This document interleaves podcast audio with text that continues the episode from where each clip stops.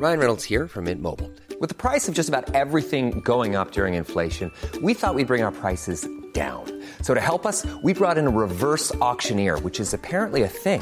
Mint Mobile unlimited premium wireless. Ready to get 30, 30, bit to get 30, bit to get 20, 20, 20, bit to get 20, 20, bit to get 15, 15, 15, 15 just 15 bucks a month. So, Give it a try at mintmobile.com slash switch.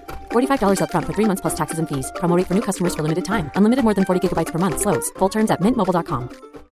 Millions of people have lost weight with personalized plans from Noom, like Evan, who can't stand salads and still lost 50 pounds. Salads, generally, for most people, are the easy button, right? For me, that wasn't an option. I never really was a salad guy. That's just not who I am. But Noom worked for me. Get your personalized plan today at Noom.com. Real Noom user compensated to provide their story. In four weeks, the typical Noom user can expect to lose one to two pounds per week. Individual results may vary.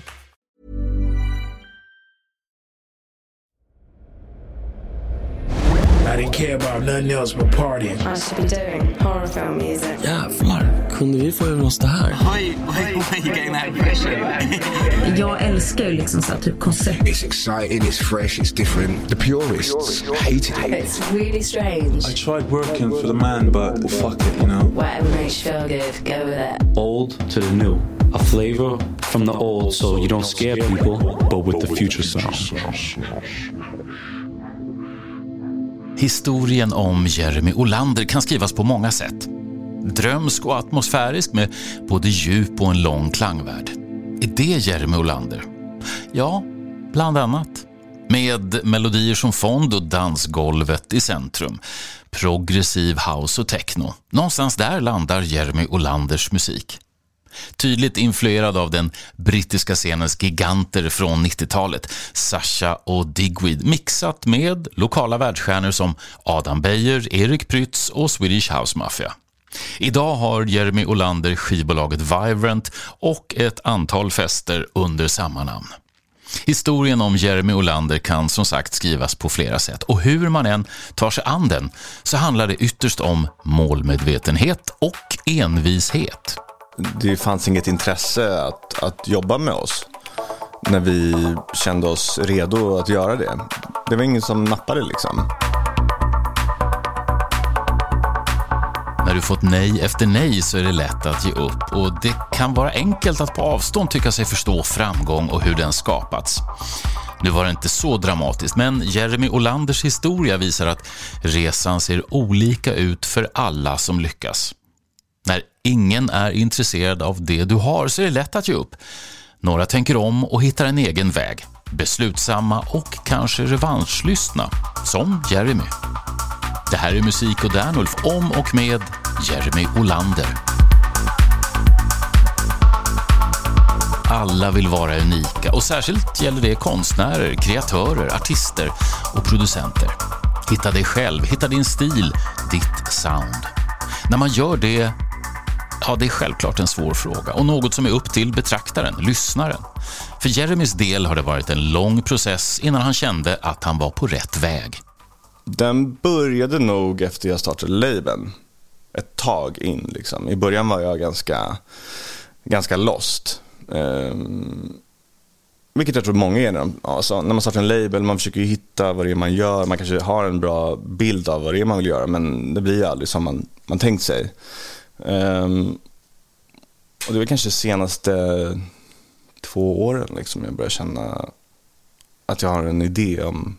Men det är ju jättenyligen. Ja, men eh, det tar ju tid och det förändras ju hela tiden. Men när jag började, alltså, då var ju min första målsättning så här, jag kan söka mitt namn på Beatport, typ. Ja, just det. Så ja. då gjorde jag en låt och sen så typ skickade jag ut den och sen så var det någon som, jag skickade jag tror jag följde, jag gick i Aviciis fotspår. Eh, för han började typ prodda runt samma tid som jag gjorde. Um, och då hittade jag någonstans, han hade släppt tidigt så skickade jag dit eh, och na han nappade. Men idag så kanske jag borde hållit på den liksom. Men jag står ju för den för den betyder ju mycket för mig. Mm. Men ljudmässigt låter den katastrofalt.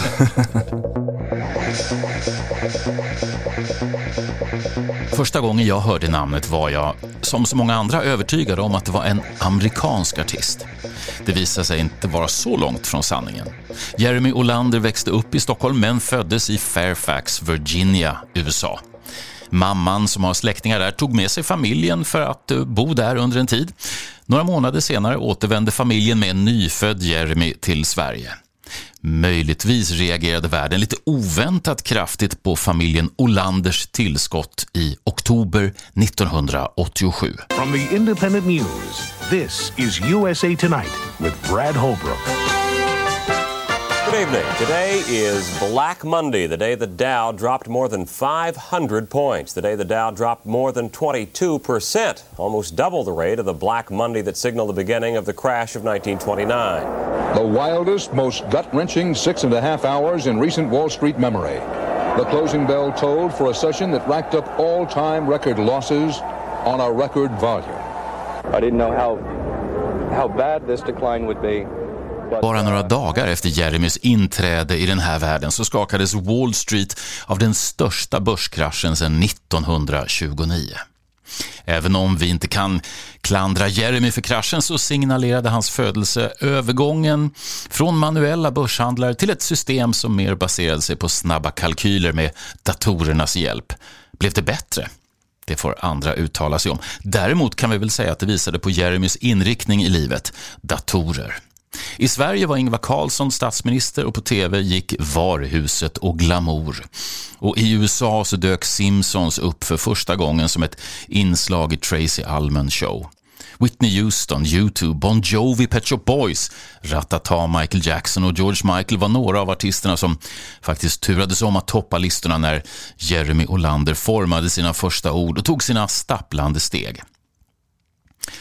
I Stockholm var inte den unge Olander speciellt fokuserad på musik och växte upp inspirerad av bland annat samlingsskivor med musik från 50 och 60-talet.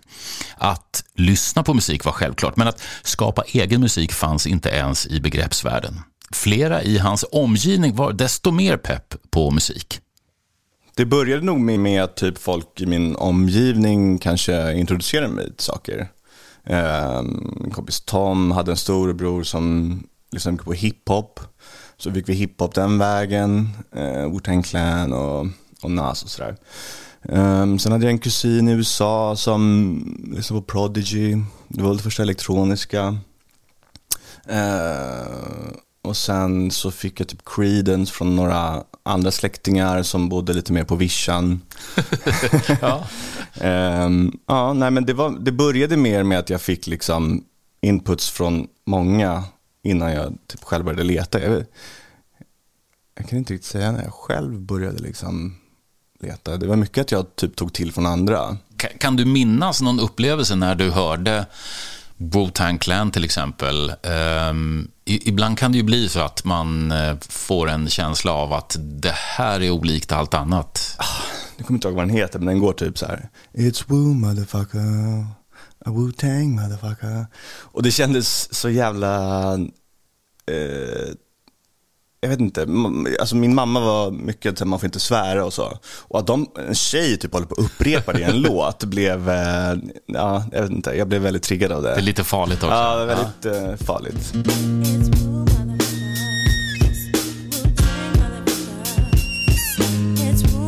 När börjar det formas det som eh, närmar sig ett, ett mer tydligare intresse för, för elektronisk musik? Ja, men jag hade ju, alltså Fatboy Slim var ju med på liksom många samlingsplattor och sådär som man hörde när man var tonåring. Men jag förstod inte riktigt att allt var gjort på en data typ, att man kunde göra det.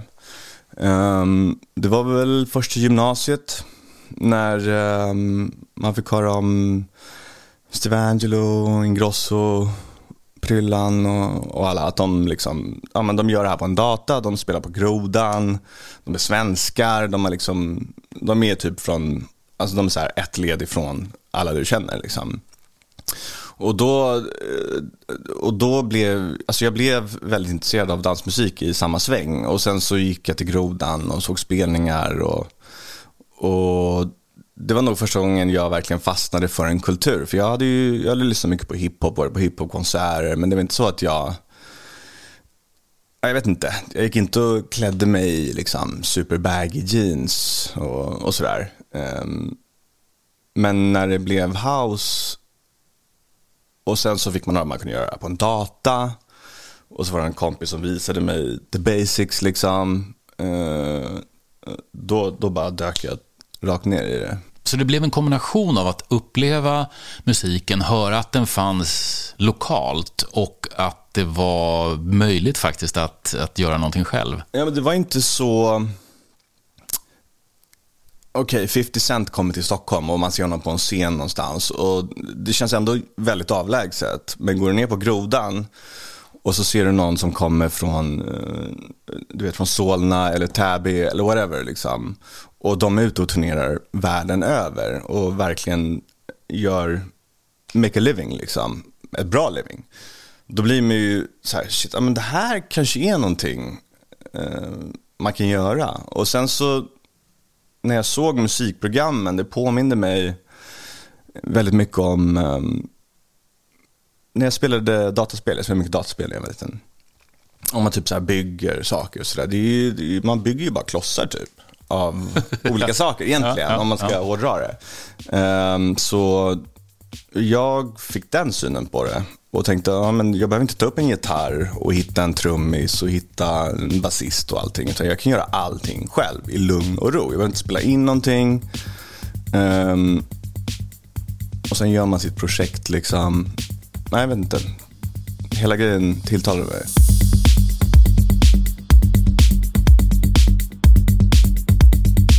00-talet var en speciell period i Stockholm.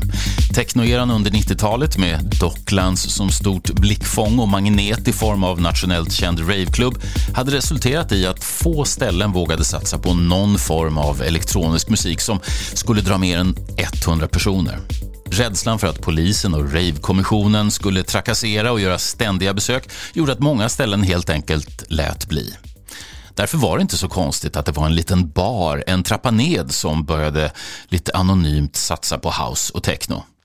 Grodan Cocktail Club låg ett stenkast från Stureplan. De arbetade långsamt men säkert upp en trogen publik och blev som en frizon för alla som ville dansa.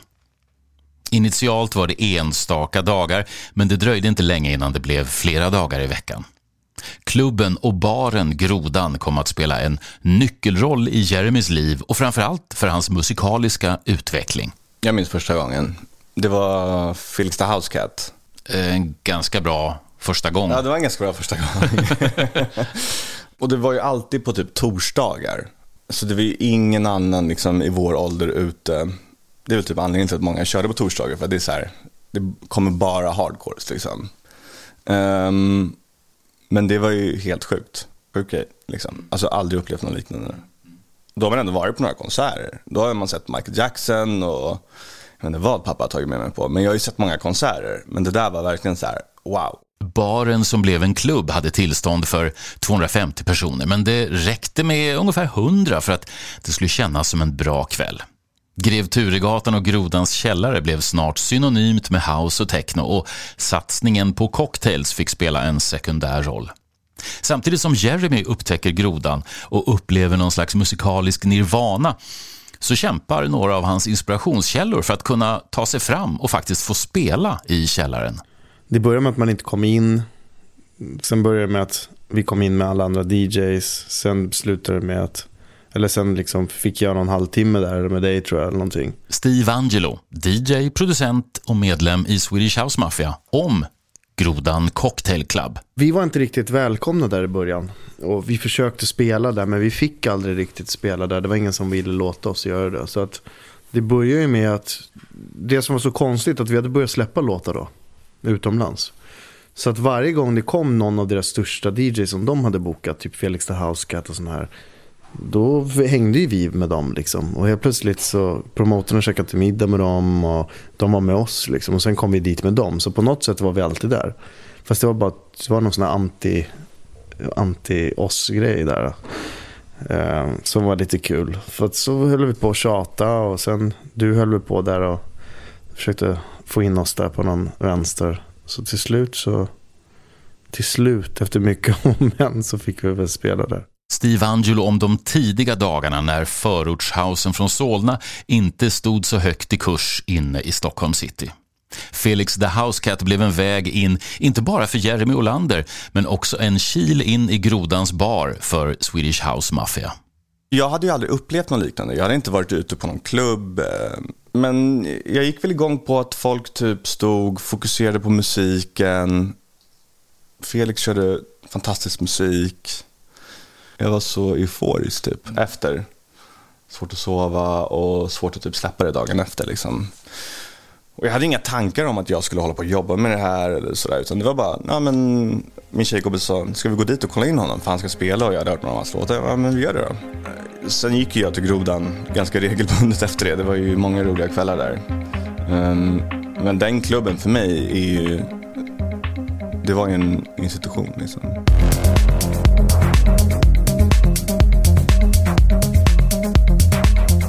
2009 ges det första exemplet på Jeremy Olanders musik ut i form av Stockholm Mode och den följs snabbt av sju, åtta singlar som alla fångar upp det melodiösa soundet och drar mot den då rådande progressiva underground-trenden och snart är snacket igång om den nya unga producenten. Jeremy har vid den här tiden som ett enda mål att få ge ut musik på Erik Prytz bolag Pryda Friends. Han hamnar ett steg närmare sitt mål via ett oväntat möte på en fest.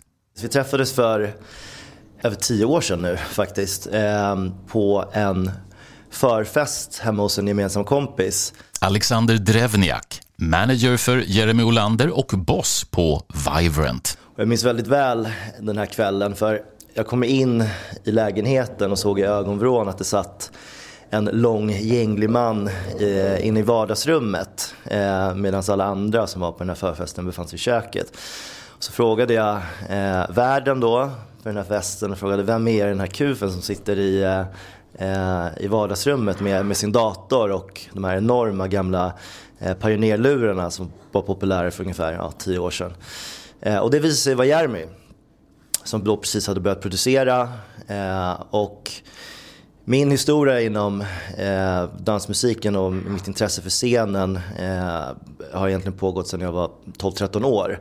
Eh, och jag hade egentligen under min uppväxt aldrig träffat någon som faktiskt gjorde den här musiken. Så för mig var det helt mindblowing att i ett sånt sammanhang få träffa en sån person. Och eh, eh, jag gick direkt fram till honom eh, och ville lyssna på musiken han gjorde, eh, ville veta vilket program han gjorde, vilka artister han inspirerades av och eh, det visade sig att vi hade väldigt mycket gemensamt sett till den musiken vi brann för eh, som mest under den tiden, vilket var, var Erik och, och Pryda och de grejerna han gjorde på den tiden. I'm Sandra, and I'm just the professional your small business was looking for. But you didn't hire me because you didn't use LinkedIn jobs. LinkedIn has professionals you can't find anywhere else, including those who aren't actively looking for a new job but might be open to the perfect role, like me. In a given month, over 70% of LinkedIn users don't visit other leading job sites. So if you're not looking on LinkedIn, you'll miss out on great candidates like Sandra. Start hiring professionals like a professional. Post your free job on linkedin.com/people slash people today. Millions of people have lost weight with personalized plans from Noom, like Evan, who can't stand salads and still lost 50 pounds. Salads, generally, for most people, are the easy button, right? For me, that wasn't an option. I never really was a salad guy. That's just not who I am. But Noom worked for me. Get your personalized plan today at Noom.com. Real Noom user compensated to provide their story. In four weeks, the typical Noom user can expect to lose one to two pounds per week. Individual results may vary.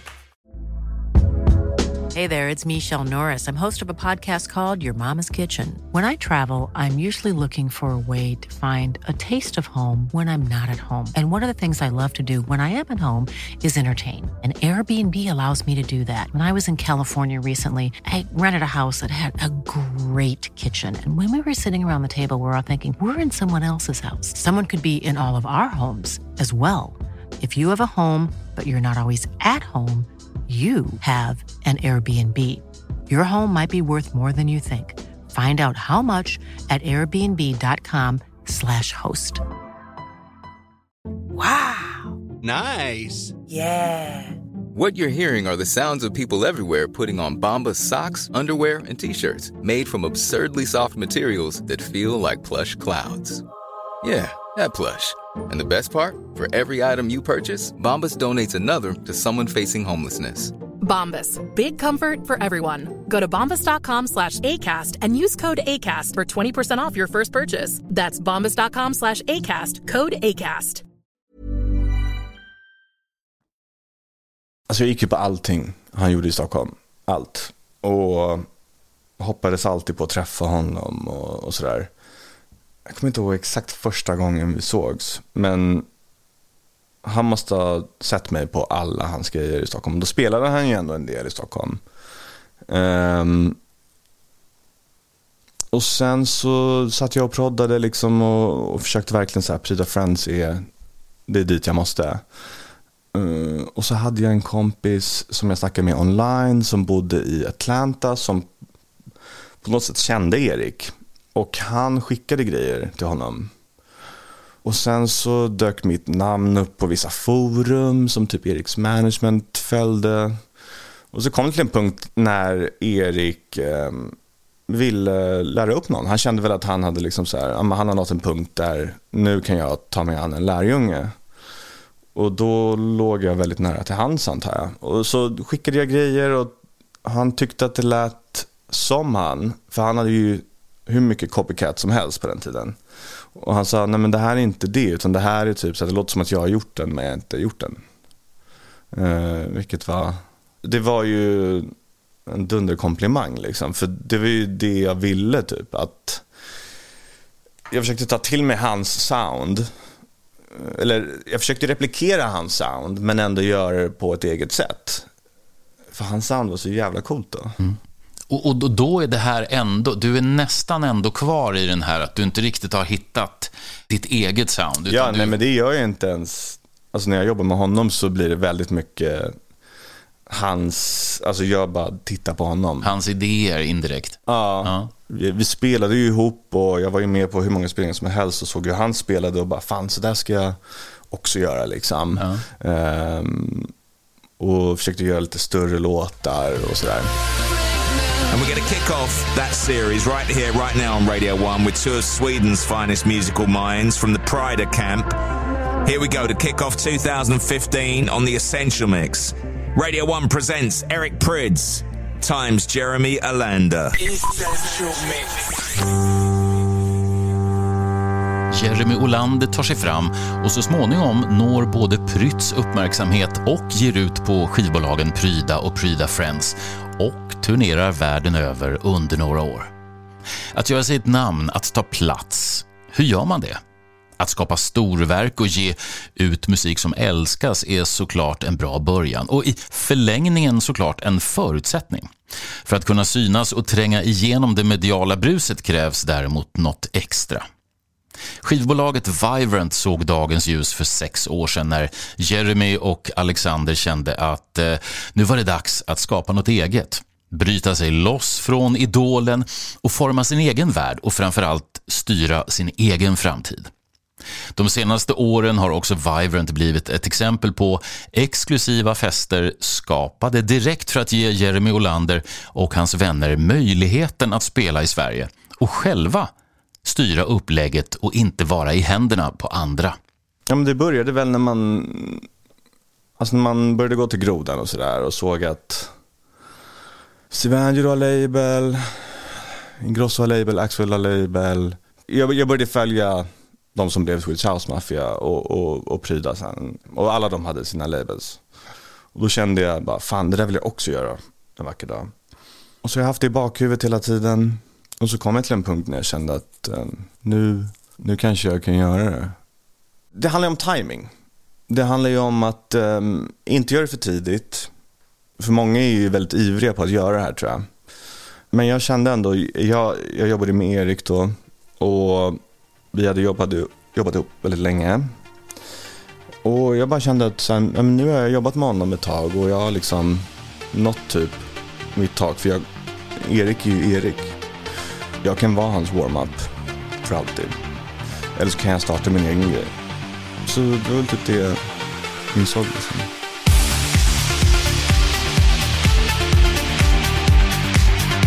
Vivrant är ett tydligt exempel på hur man kan gå sin egen väg, skapa förutsättningar för att bestämma över sin egen musik och vårda sitt eget varumärke om du så vill.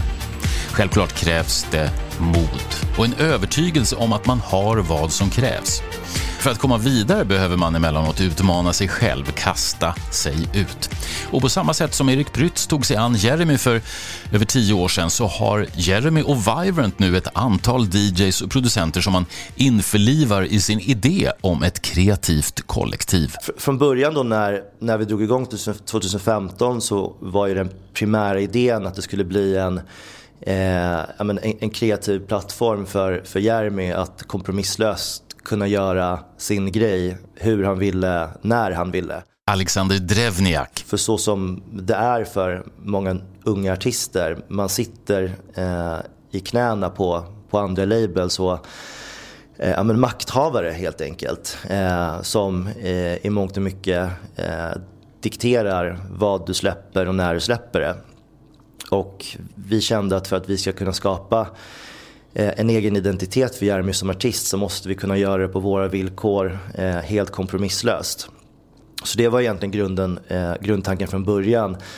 Sen över tid så ville vi också skapa ett hem för andra unga artister som kanske inte känner att de har ett självklart labelhem sett till sitt sound Sen på senare år så har vi även börjat flirta ganska mycket med tanken att det ska bli mycket mer än bara en label utan en kreativ plattform för många andra olika typer av kreativa uttryck också. Men det är en väldigt familjär känsla inom Vibrant. Moa Lönnå, mer känd som artisten Molö, som också givit ut några singlar på Vibrant och nu ingår i bolaget. Men framförallt pratar vi väl samma språk musikaliskt. Um, ja, det, det känns som att vi pratar samma språk inom väldigt mycket. Man har väldigt många gemensamma nämnare. Vilket blir ju en både trygghet och frizon på något sätt. Jag känner verkligen att Jeremy tog mig under hans vingar och eh, både varit en liksom, mentor, bollplank och också lyft mig som artist och låtit mig eh, vara fri i min kreativa resa. Eh, men den har ju såklart formats efter att jag blev en del av Vibrant. Alltså i en perfekt värld så hade vi gjort det lite som mm, jag vet inte, Rockefeller eller hur Max Martin har gjort med sitt kollektiv. Att vi bara har en stor studio eller en stor lokal med flera studios Um, där alla som är en del av den kan komma in och, och jobba. Liksom. Um, men vi är inte riktigt där än. Men det, för mig och för, för Alex så är det, är det tanken. Att vi ska ha en stor lokal, uh, flera studios, folk kommer dit, vi jobbar ihop, vi, vi går in i varandras sessions liksom och, och bouncear idéer med varandra och, och sådär. Um, så jag vet inte, vi, vi kollar lokal nu. Försöker hitta någonting där vi har plats för, för alla att sitta ihop. För jag tror att det är viktigt att, att sitta ihop. För just nu sitter vi liksom lite utspritt och eh, det är inte samma sak liksom. Att, eh, att sitta och skicka över iMessage eller whatever. Jag tycker det är mycket, mycket bättre att sitta bredvid varandra. Vi körde ju den här um, Riders Camp i, i Lappland Eh, tidigare i år. Och jag har aldrig gjort något sånt förut. Alltså sitta och jobba inför andra. Jag har varit ganska mycket för mig själv och, och sitta och jobba. Um, och den grejen var så jäkla, jäkla cool. Och befriande på något sätt. För jag har varit så himla nervös att jobba på en kick i flera timmar. Folk kommer ju bli tokiga och tror att jag är störd i huvudet. Liksom. Men, eh, men då tvingar man, man tvingar sig själv att och bara komma till skott snabbt. Och så kan man ju fixa det senare. Liksom. Men den här grejen med att man, man, man kommer fram mycket snabbare och alla kommer med inputs och så här. Och ha det typ hela tiden. Alltså det vore ju... Jag förstår varför ja, men typ som Max Martin, att han har ett studiokomplex. Liksom. Det är ju så man ska göra.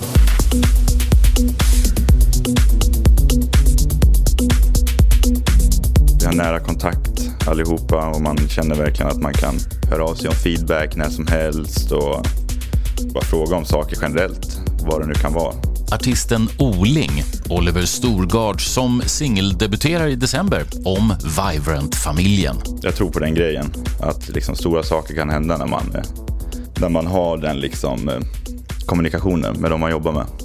Det tycker jag att Vibrant eh, kännetecknar. Ja, många är de artister och skivbolag som försökt dra nytta och lyckats med att sälja in artisternas storhet utomlands för att på så vis få uppmärksamhet hemma. I vissa fall har det stämt, men i många fall har det faktiskt varit en variant av sanningen. Att däremot vända på det och vara selektiv hemma, trots att det finns intresse, är ett mer modernt sätt att agera. Avicii och hans manager Ash Ponori började tidigt ransonera spelningarna på hemmaplan och Alexander Drevniak och Jeremy Olander valde på samma sätt konsekvent bort spelningar hemma när de inte kunde göra det på sitt sätt. Alternativet var såklart att ordna egna fester. Det fanns inget intresse att, att jobba med oss när vi kände oss redo att göra det. Det var ingen som nappade liksom. Um, och då kände väl min manager Alex att um, ja, men vi gör det själva bara. Men här är det ju Alex som har varit uh, jäkligt duktig tycker jag. Um, han har ju total kontroll över sånt här. Um, och han, jag vet inte, han, han vet typ hur vi ska göra innan vi ens har gjort det liksom. Han, han ser allting men, som en lång plan. Um, och jag hänger mest med och ger typ min kreativa input. Um, det är egentligen typ han som är festskaparen. um, om man ska vara ärlig faktiskt. Vi var helt enkelt tvungna att göra det själva.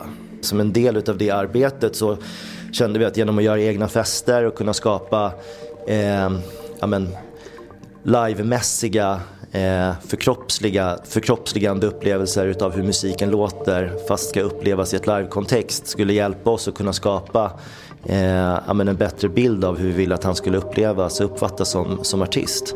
Sen dess har vi fortsatt göra grejer eh, minst två gånger om året. Både i Sverige då och i, och i andra länder, i Buenos Aires, i Los Angeles och New York primärt.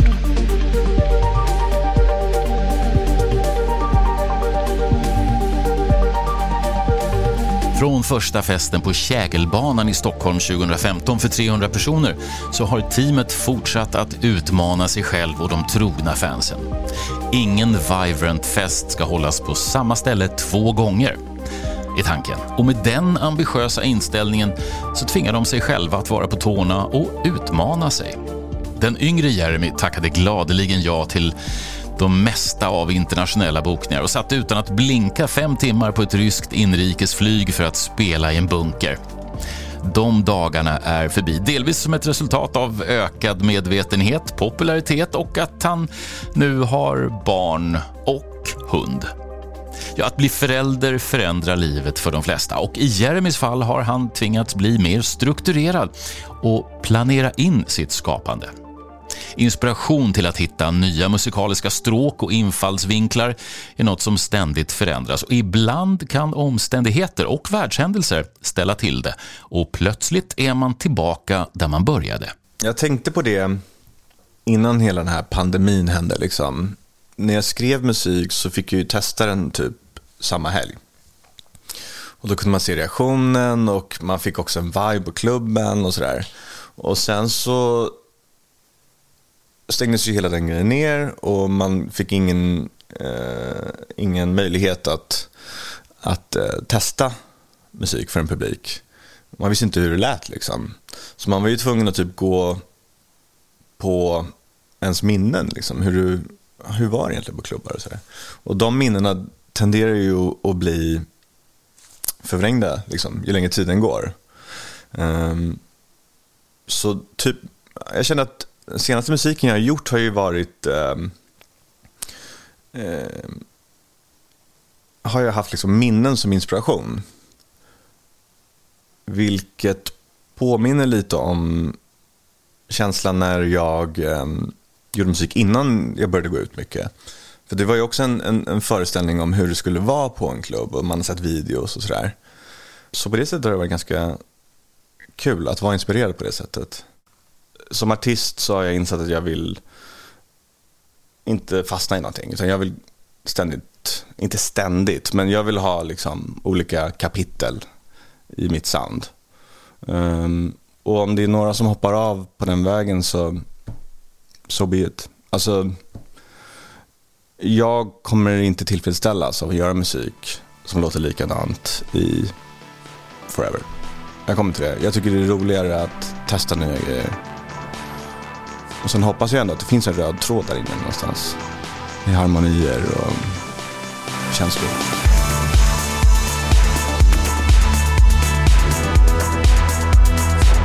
Du har hört Musik och Dernulf med Jeremy Olander, DJ och producent. Tack för att du lyssnat. Hör gärna av dig med feedback och förslag på Facebook eller Instagram. Och supporta gärna via Patreon för att få sköna fördelar i form av en podd med mer musik utan reklam och eh, även lyxiga vinylutgåvor av artister som gästar. Vi hörs!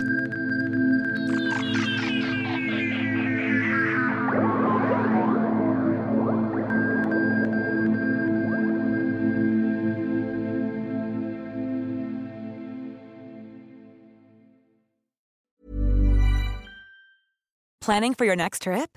Elevate your travel style with Quince. Quince has all the jet setting essentials you'll want for your next getaway, like European linen, premium luggage options, buttery soft Italian leather bags, and so much more. And is all priced at 50 to 80% less than similar brands. Plus, Quince only works with factories that use safe and ethical manufacturing practices. Pack your bags with high-quality essentials you'll be wearing for vacations to come with Quince. Go to quince.com slash pack for free shipping and 365-day returns.